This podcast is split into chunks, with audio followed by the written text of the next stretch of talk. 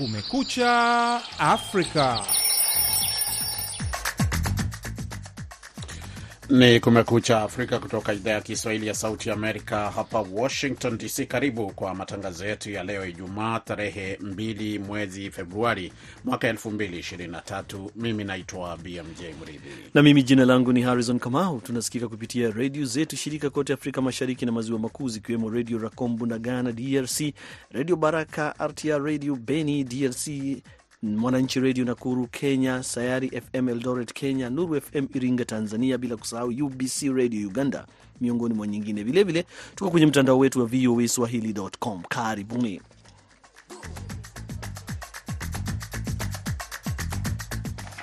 Kwenye matangazo yetu hii leo, kati ya mengine ya Afrika Kusini yataka mataifa yanayounga mkono Israeli katika vita vyake dhidi ya wanamgambo wa Hamasi kwenye ukanda wa Gaza kusitisha ufadhili wa kijeshi kwa taifa hilo. Na kwenye taarifa nyingine, raia wa Tanzania waishtumu serikali kwa kutochukua hatua za haraka za kuokoa maisha na mali wakati wa mvua kubwa zinazoendelea kunyesha zikisababisha uharibifu mkubwa wa miundombinu katika sehemu mbalimbali za taifa. Kwa hiyo kutokana na hizi mvua barabara zimebomoka kabisa, hazipitiki. Kwa hiyo serikali inatakiwa ichukue majukumu ya kuona namna gani ya kuweza kulipia zile barabara ili wananchi waweze kupata huduma za usafiri au kutembea kwa miguu kama kawaida. Ni vidokezo tu vya baadhi ya taarifa tulizokuandalia katika matangazo yetu haya ya Kumekucha Afrika, lakini kabla ya kusikiliza yalojiri kutoka kwa waandishi wetu, kwanza tupate habari za dunia zikisomwa hapa studio na Harrison Kamau.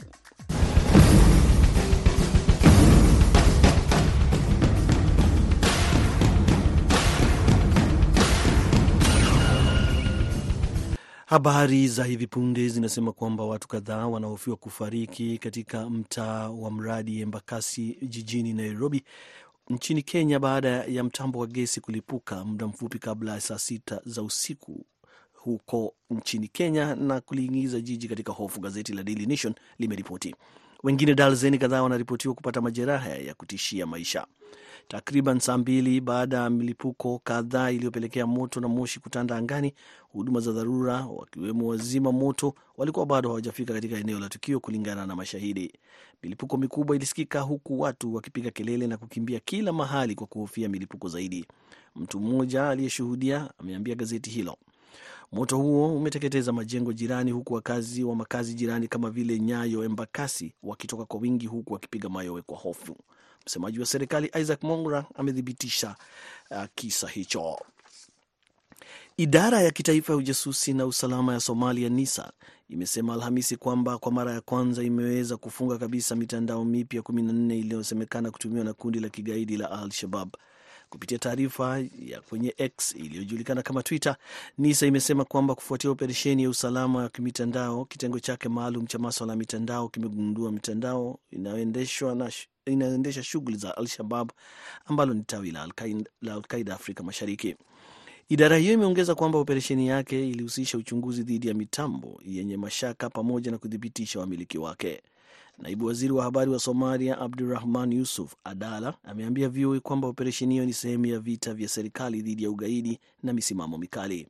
Hapo Jumanne, NISA ilisema pia kwamba ilifunga makundi ishirini ya WhatsApp yanayosemekana kuendeshwa na Al Shabab kwa madhumuni ya kupora watu pamoja na kuwakandamiza. Vikosi vya Marekani vinapanga kushambulia washirika wake wa Iran kote Mashariki ya Kati kwa nguvu zaidi kama majibu kwa shambulizi la droni kwenye kituo kimoja cha kijeshi nchini Jordan lililoua wanajeshi watatu wa Marekani na kujeruhi wengine zaidi ya 40. Waziri wa ulinzi wa Marekani Lloyd Austin, wakati akizungumza na wanahabari kwa mara ya kwanza tangu alipolazwa hospitalini Januari mosi kufuatia upasuaji wa, wa kutibu saratani ya tezi dume, ametaja shambulizo kuwa la kutisha, akiongeza kuwa visa kama hivyo havitavumiliwa na Marekani. Ni wakati wa kupunguza uwezo wao zaidi ya tulivyofanya awali, Austin amesema Alhamisi alipoulizwa ni kwa nini Marekani imechukua muda mrefu kujibu vikali zaidi mashambulizi 165 dhidi ya vikosi vya Marekani huko Mashariki ya Kati kufikia katikati ya Oktoba mwaka jana. Austin pia alionekana kupuuzia taarifa iliyotolewa na Kataib Hezbollah ambalo ni kundi la wanamgambo linaloungwa mkono na Iran kwamba linasitisha operesheni zake za kijeshi dhidi ya Marekani, akisema tunasikiliza kile watu wanasema, lakini tunatazama yale wanayofanya, na kuongeza kwamba vitendo ndivyo muhimu zaidi. Kiongozi wa chama cha upinzani nchini Tunisia, Rashid Ghannouchi, ambaye tayari alikuwa amepatikana na hatia nyingine na kufungwa jela, Alhamisi alihukumiwa kifungo kipya cha miaka mitatu gerezani kwa kufadhili chama chake kinyume cha sheria, wakili wake amesema. BMJ Muridhi anasimulia zaidi. Katika kikao cha dharura kilichofanyika farahani, kamati ya fedha ya bunge Jumatano ilitathmini ombi kutoka kwa serikali ya Rais Kais Saied kukopa fedha hizo baada ya hapo awali kubadilisha sheria zilizokuwa zimewekwa kwa madhumuni ya kuihakikishia uhuru benki kuu ya nchi hiyo. Sheria hizo ziliongeza benki kuu kwenye orodha inayokuwa ya taasisi ambazo wakosoaji wanasema Said ametaka kuzihujumu tangu achukue mamlaka katika taifa hilo la Afrika Kaskazini, ikiwa ni pamoja na kusitisha kwa muda shughuli za bunge na kuandika upya katiba ya Tunisia. Serikali yake inataka benki kuu kununua moja kwa moja hadi dinari bilioni saba za Tunisia, sawa na dola za Marekani bilioni 2.25 katika bondi zisizo na riba ili kusaidia kuziba nakisi ya bajeti ya dinari bilioni 10 sawa na dola bilioni 3.2. Hayo yanajiri wakati Tunisia inajikuta kwamba haiwezi kukopa kutoka kwa wakopeshaji wa jadi, ikiwa ni pamoja na shirika la fedha la kimataifa ambalo pendekezo la mfuko wake wa uokoaji wa dola bilioni 1.9 linasalia katika utata. Unaendelea kusikiliza idhaa ya Kiswahili ya Sauti ya Amerika moja kwa moja kutoka Washington DC. Chombo rasmi cha habari cha Iran IRNA kimesema Alhamisi kwamba nchi hiyo imeanza ujenzi wa viwanda vinne vipya vya nyuklia upande wa kusini mwa taifa vikikusudiwa kuwa na uwezo wa kuzalisha megawati elfu tano za nishati ya nyuklia. Iran imeripotiwa kulenga kuzalisha megawati elfu ishirini za nishati ya nyuklia kufikia elfu mbili arobaini na moja.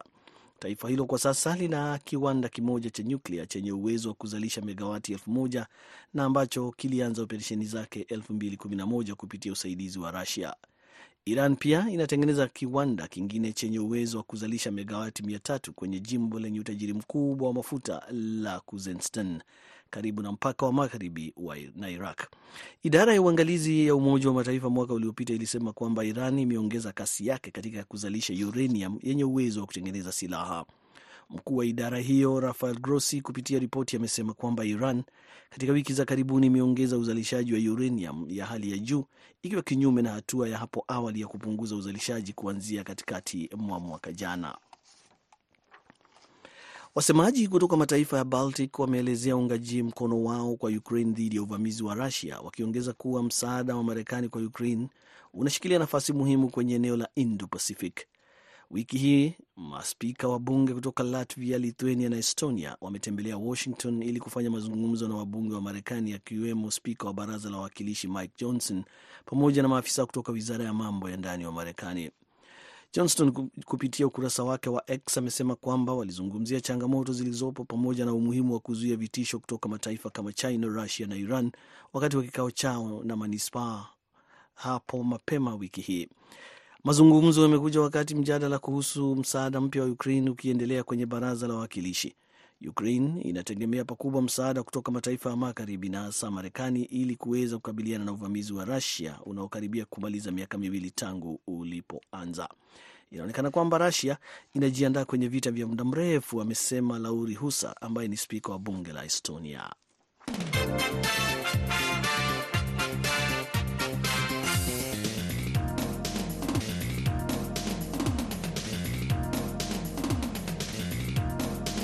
Matangazo ya idhaa ya Kiswahili ya Sauti Amerika ya Kumekucha Afrika yanakujia kutoka hapa Washington DC. Habari ambayo tumeipa uzito wa juu, Harrison Kamau, ni kutoka wapi? E, bado taarifa yenyewe ni kutoka Afrika, huku vita kati ya wanamgambo wa Hamas na Israeli vikiingia mwezi wa nne. Waziri wa mambo ya nje wa Afrika Kusini amesema jumuiya ya kimataifa inapaswa kusitisha ufadhili wa jeshi la Israeli, akisema mahakama ya kimataifa ya haki imeashiria kuwa mauaji ya kimbari yanafanyika kama ambavyo serikali ya Rais Cyril Ramaphosa ilivyodai kwenye nyaraka ilizowasilisha katika mahakama hiyo. Basi BMJ Muridhi, hebu tusikie unavyoeleza zaidi. Waziri Naledi Pandor alisema kuwa kuna umuhimu kwa mataifa mbalimbali mbali duniani kuacha kutoa ufadhili na kuwezesha hatua za kijeshi za Israeli katika ukanda wa Gaza, akinukuu uamuzi wa hivi karibuni wa mahakama ya ICJ. The finding we think also makes it clear that it is plausible Uamuzi huo tunadhani pia unaweka wazi kuwa ni kweli kwamba mauaji ya kimbari yanafanyika. that genocide is taking place. Pando alikuwa akizungumza baada ya mahakama ya kimataifa ya haki wiki iliyopita kuamuru Israeli kuchukua hatua zote katika uwezo wake kuzuia wanajeshi wake kufanya mauaji ya halaiki. Katika uamuzi wa wiki jana, ICJ nusra iamuru kusitishwa kwa mapigano, lakini pia iliitaka Israeli kuchukua hatua za kuboresha hali ya kibinadamu ya Wapalestina huko Gaza. Kwa mujibu wa shirika la habari la Reuters, huenda ikachukua miaka kadhaa kabla ya uamuzi kuhusu iwapo Israeli inatekeleza mauaji ya kimbari katika ukanda wa Gaza kutolewa na mahakama hiyo. Afrika Kusini kwa miongo kadhaa imekuwa mtetezi wa Palestina, ikilinganisha hali inayoendelea na mapambano ya watu weusi wa Afrika Kusini dhidi ya ubaguzi wa rangi. This necessarily imposes an obligation Hii lazima inaweka wajibu kwa mataifa yote kusitisha ufadhili na kuwezesha hatua za kijeshi za Israel ambazo kama mahakama ilivyoonyesha ni mauaji ya halaiki. are plausibly genocidal. Israeli imekanusha madai ya mauaji ya halaiki. Katika kauli zake wiki jana, ICJ ilisema ina mamlaka ya kutoa uamuzi juu ya hatua za dharura na kuongeza kwamba haitatupilia mbali kesi ya mauaji ya halaiki kama Israeli ilivyoomba. Ilibainisha kwamba Wapalestina wanaonekana kuwa kundi linalolindwa chini ya mkataba wa mauaji ya kimbari na kusisitiza kuwa inatambua haki ya Wapalestina huko Gaza kulindwa dhidi ya vitendo vya mauaji ya kimbari. Miongoni mwa hatua ambazo Afrika Kusini iliomba ni kusitishwa mara moja kwa mashambulizi ya kikatili ya Israeli ambayo yameharibu sehemu kubwa ya eneo hilo na kuua zaidi ya wa Wapalestina elfu 26 kulingana na wizara ya afya ya Gaza.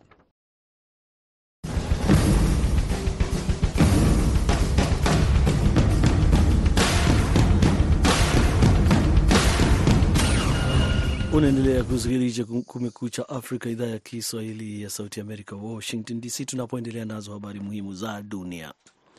Mkurugenzi mkuu wa IMF uh, Kristalina Georgieva amesema Alhamisi kwamba shirika la kimataifa la fedha IMF na Misri wamekaribia hatua za mwisho za mashauriano kuelekea mkopo wa dola bilioni tatu za Marekani, zikiwa sehemu ya programu ya IMF ya kudhibiti uchumi kutokana na athari za vita vya Gaza.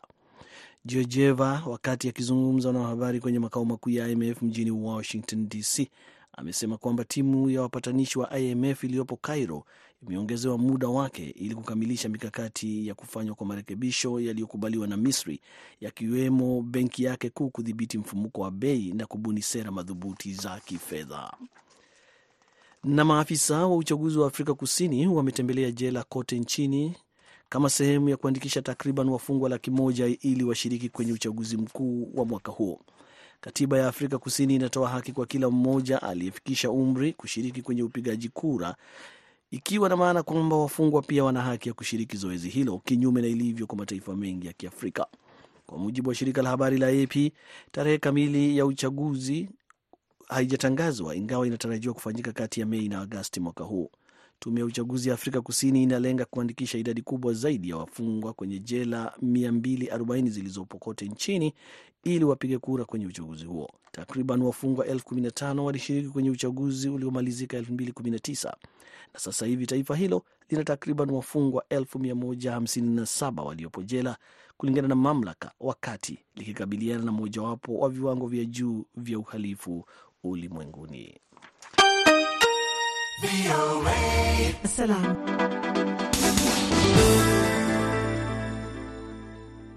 Iwapo ndo kwanza unajiunga nasi, matangazo ni ya Kumekucha Afrika kutoka hapa Washington DC. Twende mpaka Haiti.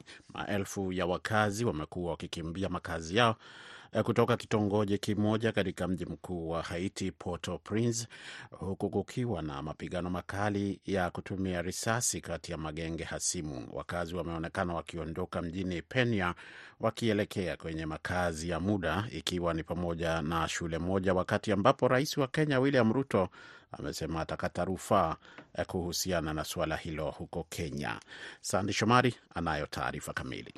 Mapigano ya kupigania udhibiti wa mitaa kati ya magenge ya uhalifu katika kitongoji hicho yalianza Jumatatu. Magenge yanadhibiti takriban asilimia 80 ya mji mkuu wa Haiti. Katika wiki za hivi karibuni, walikuwa wameshambulia na kunyakua mamlaka katika jamii zilizokuwa na amani hapo awali na kuua na kujeruhi darzeni ya watu. Jean Merluche, mkazi wa Mergens mwenye umri wa miaka 69, anasema kwamba makundi ya magenge yalifika na kuanza kufyatua risasi kila mahali. Jana kundi la gengi moja lilifika na kuanza kufyatua risasi kila mahali, watu wamekufa. Kwa hivyo asubuhi hii tumetoka na kukimbilia hapa. Mapigano haya yalizidi kuwa mabaya baada ya serikali ya Haiti kusema Jumapili kwamba bado kuna matumaini ya kuwepo na matokeo ya haraka na chanya baada ya mahakama ya Kenya kutoa uamuzi dhidi ya mpango wa Nairobi wa kupeleka maafisa wa polisi kuongoza kikosi cha usalama katika kisiwa hicho kinachokumbwa na matatizo. Serikali ya Kenya ilisema itakata rufaa dhidi ya uamuzi huo. Katika makazi ya muda katika shule moja, baadhi ya wakazi walikuwa wakipeleka chakula na vifaa vingine kwa watu waliopoteza makazi yao. Marcen Dorche, mkazi wa kitongoji hicho, ambaye alikuwa akisaidia katika kutoa msaada, alisema watu hawa wamepoteza makazi, hawana maji, hawana chakula, hawana nguo na hawana chochote. Wanalala nje, hawana mashuka, hawana chochote. Lazima tuwapatie kitu, lazima tuwasaidie. Hawawezi kwenda nyumbani. Tunahitaji msaada kutoka kwa polisi wa taifa ili kuwawezesha watu kurejea katika nyumba zao huko Penea. Taifa hilo masikini zaidi katika kanda ya magharibi ya dunia limekuwa katika msukosuko kwa miaka mingi, huku magenge yenye silaha yakichukua sehemu ya nchi hiyo na kusababisha vurugu za kikatili na kuacha uchumi na mfumo wa afya ya umma katika hali mbaya. Miongoni mwao wapo watoto wadogo ambao hawajapata chakula tangu asubuhi na wanakufa njaa. Inabidi tuwasaidie kwa kuwa hawawezi kwenda nyumbani, hawawezi kujitegemea.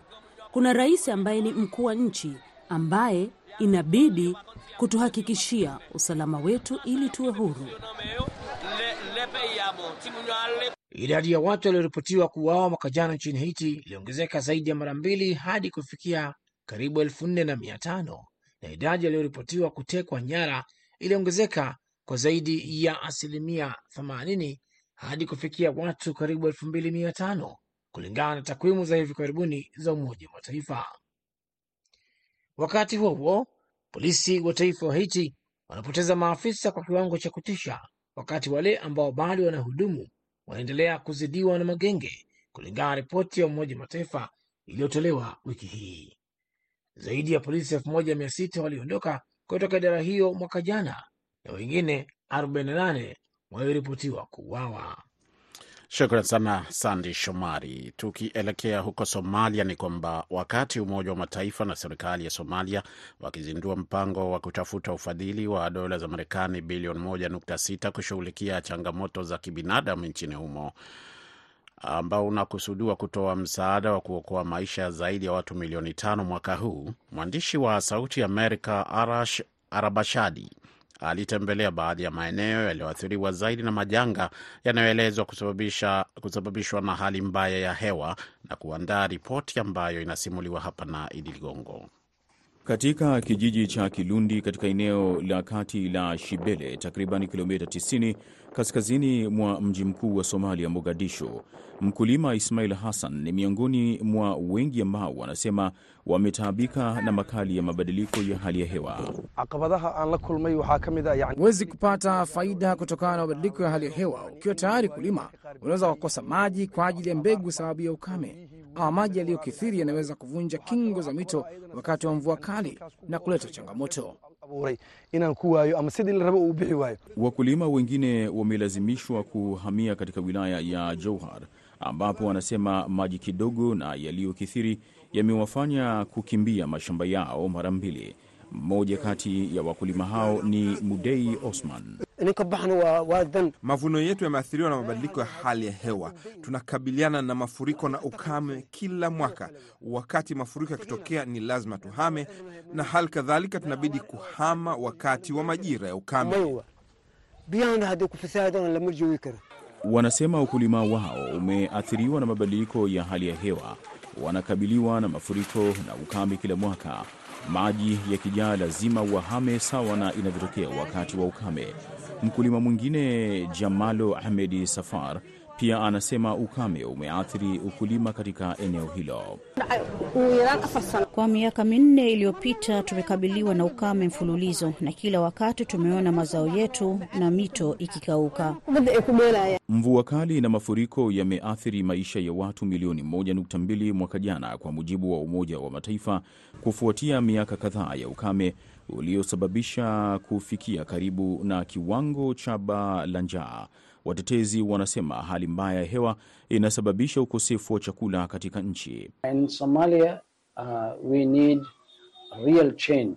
Tunahitaji mabadiliko ya dhati na hatua za kukabiliana na mabadiliko ya hali ya hewa yanayoathiri nchi nzima, hasa kwa wakulima na sekta nyinginezo. For the farmers and for all other sectors. Wanasema kipindi kirefu cha kutokuwa na uzalishaji wa chakula na athari za hali mbaya ya hewa zimekuwa za kawaida kwa sasa.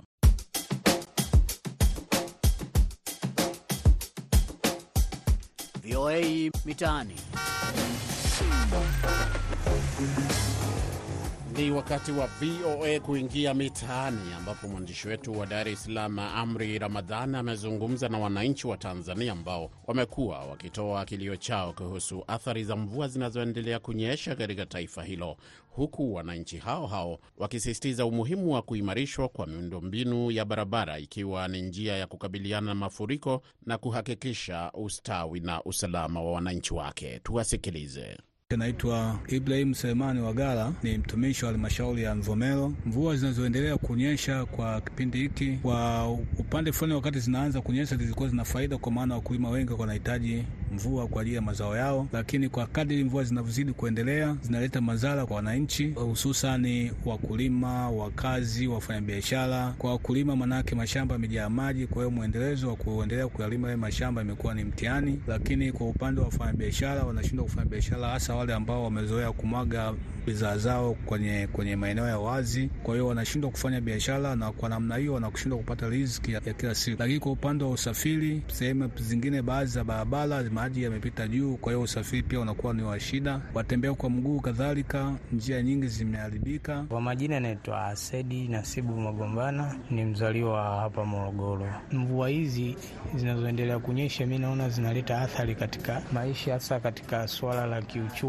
hasa kwa wafanyabiashara au wajasiriamali wadogo wadogo wadogo ambao hawana zile sehemu maalum za kufanyia biashara zao, yani wao wanategemea movement, yani kutembeza bidhaa. Kutokana na hali ya hewa sasa, mvua nyingi zinasababisha mafuriko, na hata wale wanaokaa pembezoni mwa barabara wanafanyaje? Wanashindwa kufanya shughuli zao kutokana na mvua. Isipokuwa pia hii mvua inasababisha mafuriko ambayo yanaenda moja kwa moja kuharibu makazi ya watu pamoja na mazao na vitu kama hivyo. Kwa kiujumla, mabadiliko katika mkoa huu yanasababisha sana athari katika maisha kiujumla. Kwa majina naitwa Aziz Ali Manzuri tokea mkoa wa Mtwara, na bado hii hali ya hewa bado inaendelea kuathiri mazingira yetu, na kuna njia ambazo zinaweza zikatumika ili kuweza kuondoa au kurekebisha hili tatizo. Kwanza, kwa upande wangu, naona serikali iwe ndo kama kipaumbele, iweze kuongeza mitaro, kwa sababu ukiangalia kwa mfano hapa Morogoro nilipo sasa hivi, yani naona mitaro ni michache, hivyo basi inapelekea kwa uharibifu wa miundombinu kama barabara, kwa sababu maji yakishakuwa mengi kwenye mitaro, moja kwa moja hata tafosi yaingie barabarani, mona yaharibu miundombinu mbalimbali, na sisi wenyewe ni tatizo. Kwa hiyo kama binadamu inabidi tujirekebishe kuhusiana na swala hili, kwa sababu ukiangalia kuna baadhi ya watu, mvua inanyesha, wanachukua baadhi ya taka wanatupia kwenye mtaro. Kwa hiyo ukishatupia kwenye mtaro litakuwa ni lundu la takataka. Kwa hiyo inapozidi kutembea kutoka hatua moja kwenda hatua nyingine, inaweza ikapelekea kule mbele kuziba.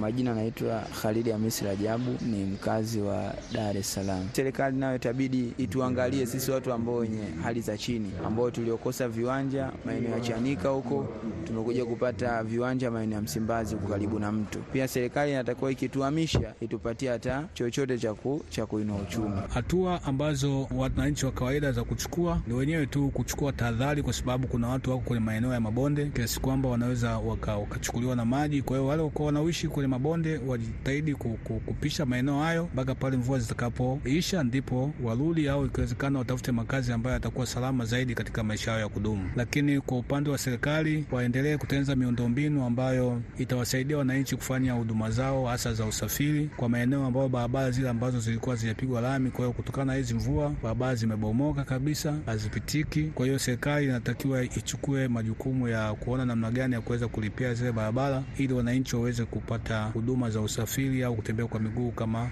kawaida. Uh, ni shauri tufate maelekezo yote tunayopewa na serikali au wataalamu mbalimbali wa kimazingira ili kuweza kukabiliana sasa na nini na changamoto hii, kana kwamba labda wale watu ambao wanakaa katika sehemu hatarishi ambazo zinaweza zikawasababishia sasa madhara kutokana na hizi mvua zinazoendelea kunyesha, wapatiwe ufumbuzi za kuhamishwa kupelekwa sehemu salama zaidi. Lakini kwa wale wafanyabiashara wanaweza wakaangalia sasa mbinu zingine za kuweza kuendeleza hizo biashara zao, na si tu kutegemea labda kukaa sehemu fulani au kutembeza tu, kwanza wakapangisha sehemu na, na vitu vingine kama hivyo. Kwa majina anaitwa Abdul Juma, natokea Dar es Salaam. Serikali inabidi jiweke tayari, itenge mfuko maalum na iwe tayari, yani kwa situation yote na wakati wowote itakapotokea, iwe tayari kufanya, iweke mifumo maalum kwa ajili ya kupata zile taarifa mapema na pia kuokoa mapema, na pia ina mifuko maalum kwa ajili ya kutunza fedha kwa ajili ya kutoa misaada kwa wale watu ambao wametokea wamepata majanga. Wakati wananchi wanasisitiza umuhimu wa kuwekeza katika miundombinu iliyo bora, serikali inapaswa kuchukua hatua za haraka kuboresha miundombinu hiyo na kuhakikisha usalama na ustawi wa wananchi wakati huu wa changamoto za hali ya hewa. Mimi ni Amri Ramadhani, VOA Mtaani, Dar es Salaam.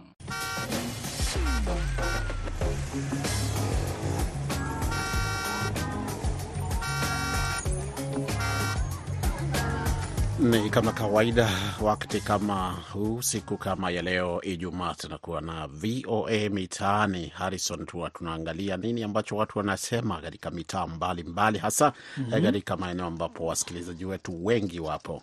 Uh, sasa basi tusikie uh, muktasari wa habari kabla ya kufunga matangazo haya. Watu kadhaa wanahofiwa kufariki katika mtaa mmoja wa Embakasi jijini Nairobi baada ya mtambo wa gesi kulipuka muda mfupi kabla saa sita za usiku wa leo na kulizingira jiji katika hofu, kuliingiza jiji hilo katika hofu, gazeti la Daily Nation limeripoti.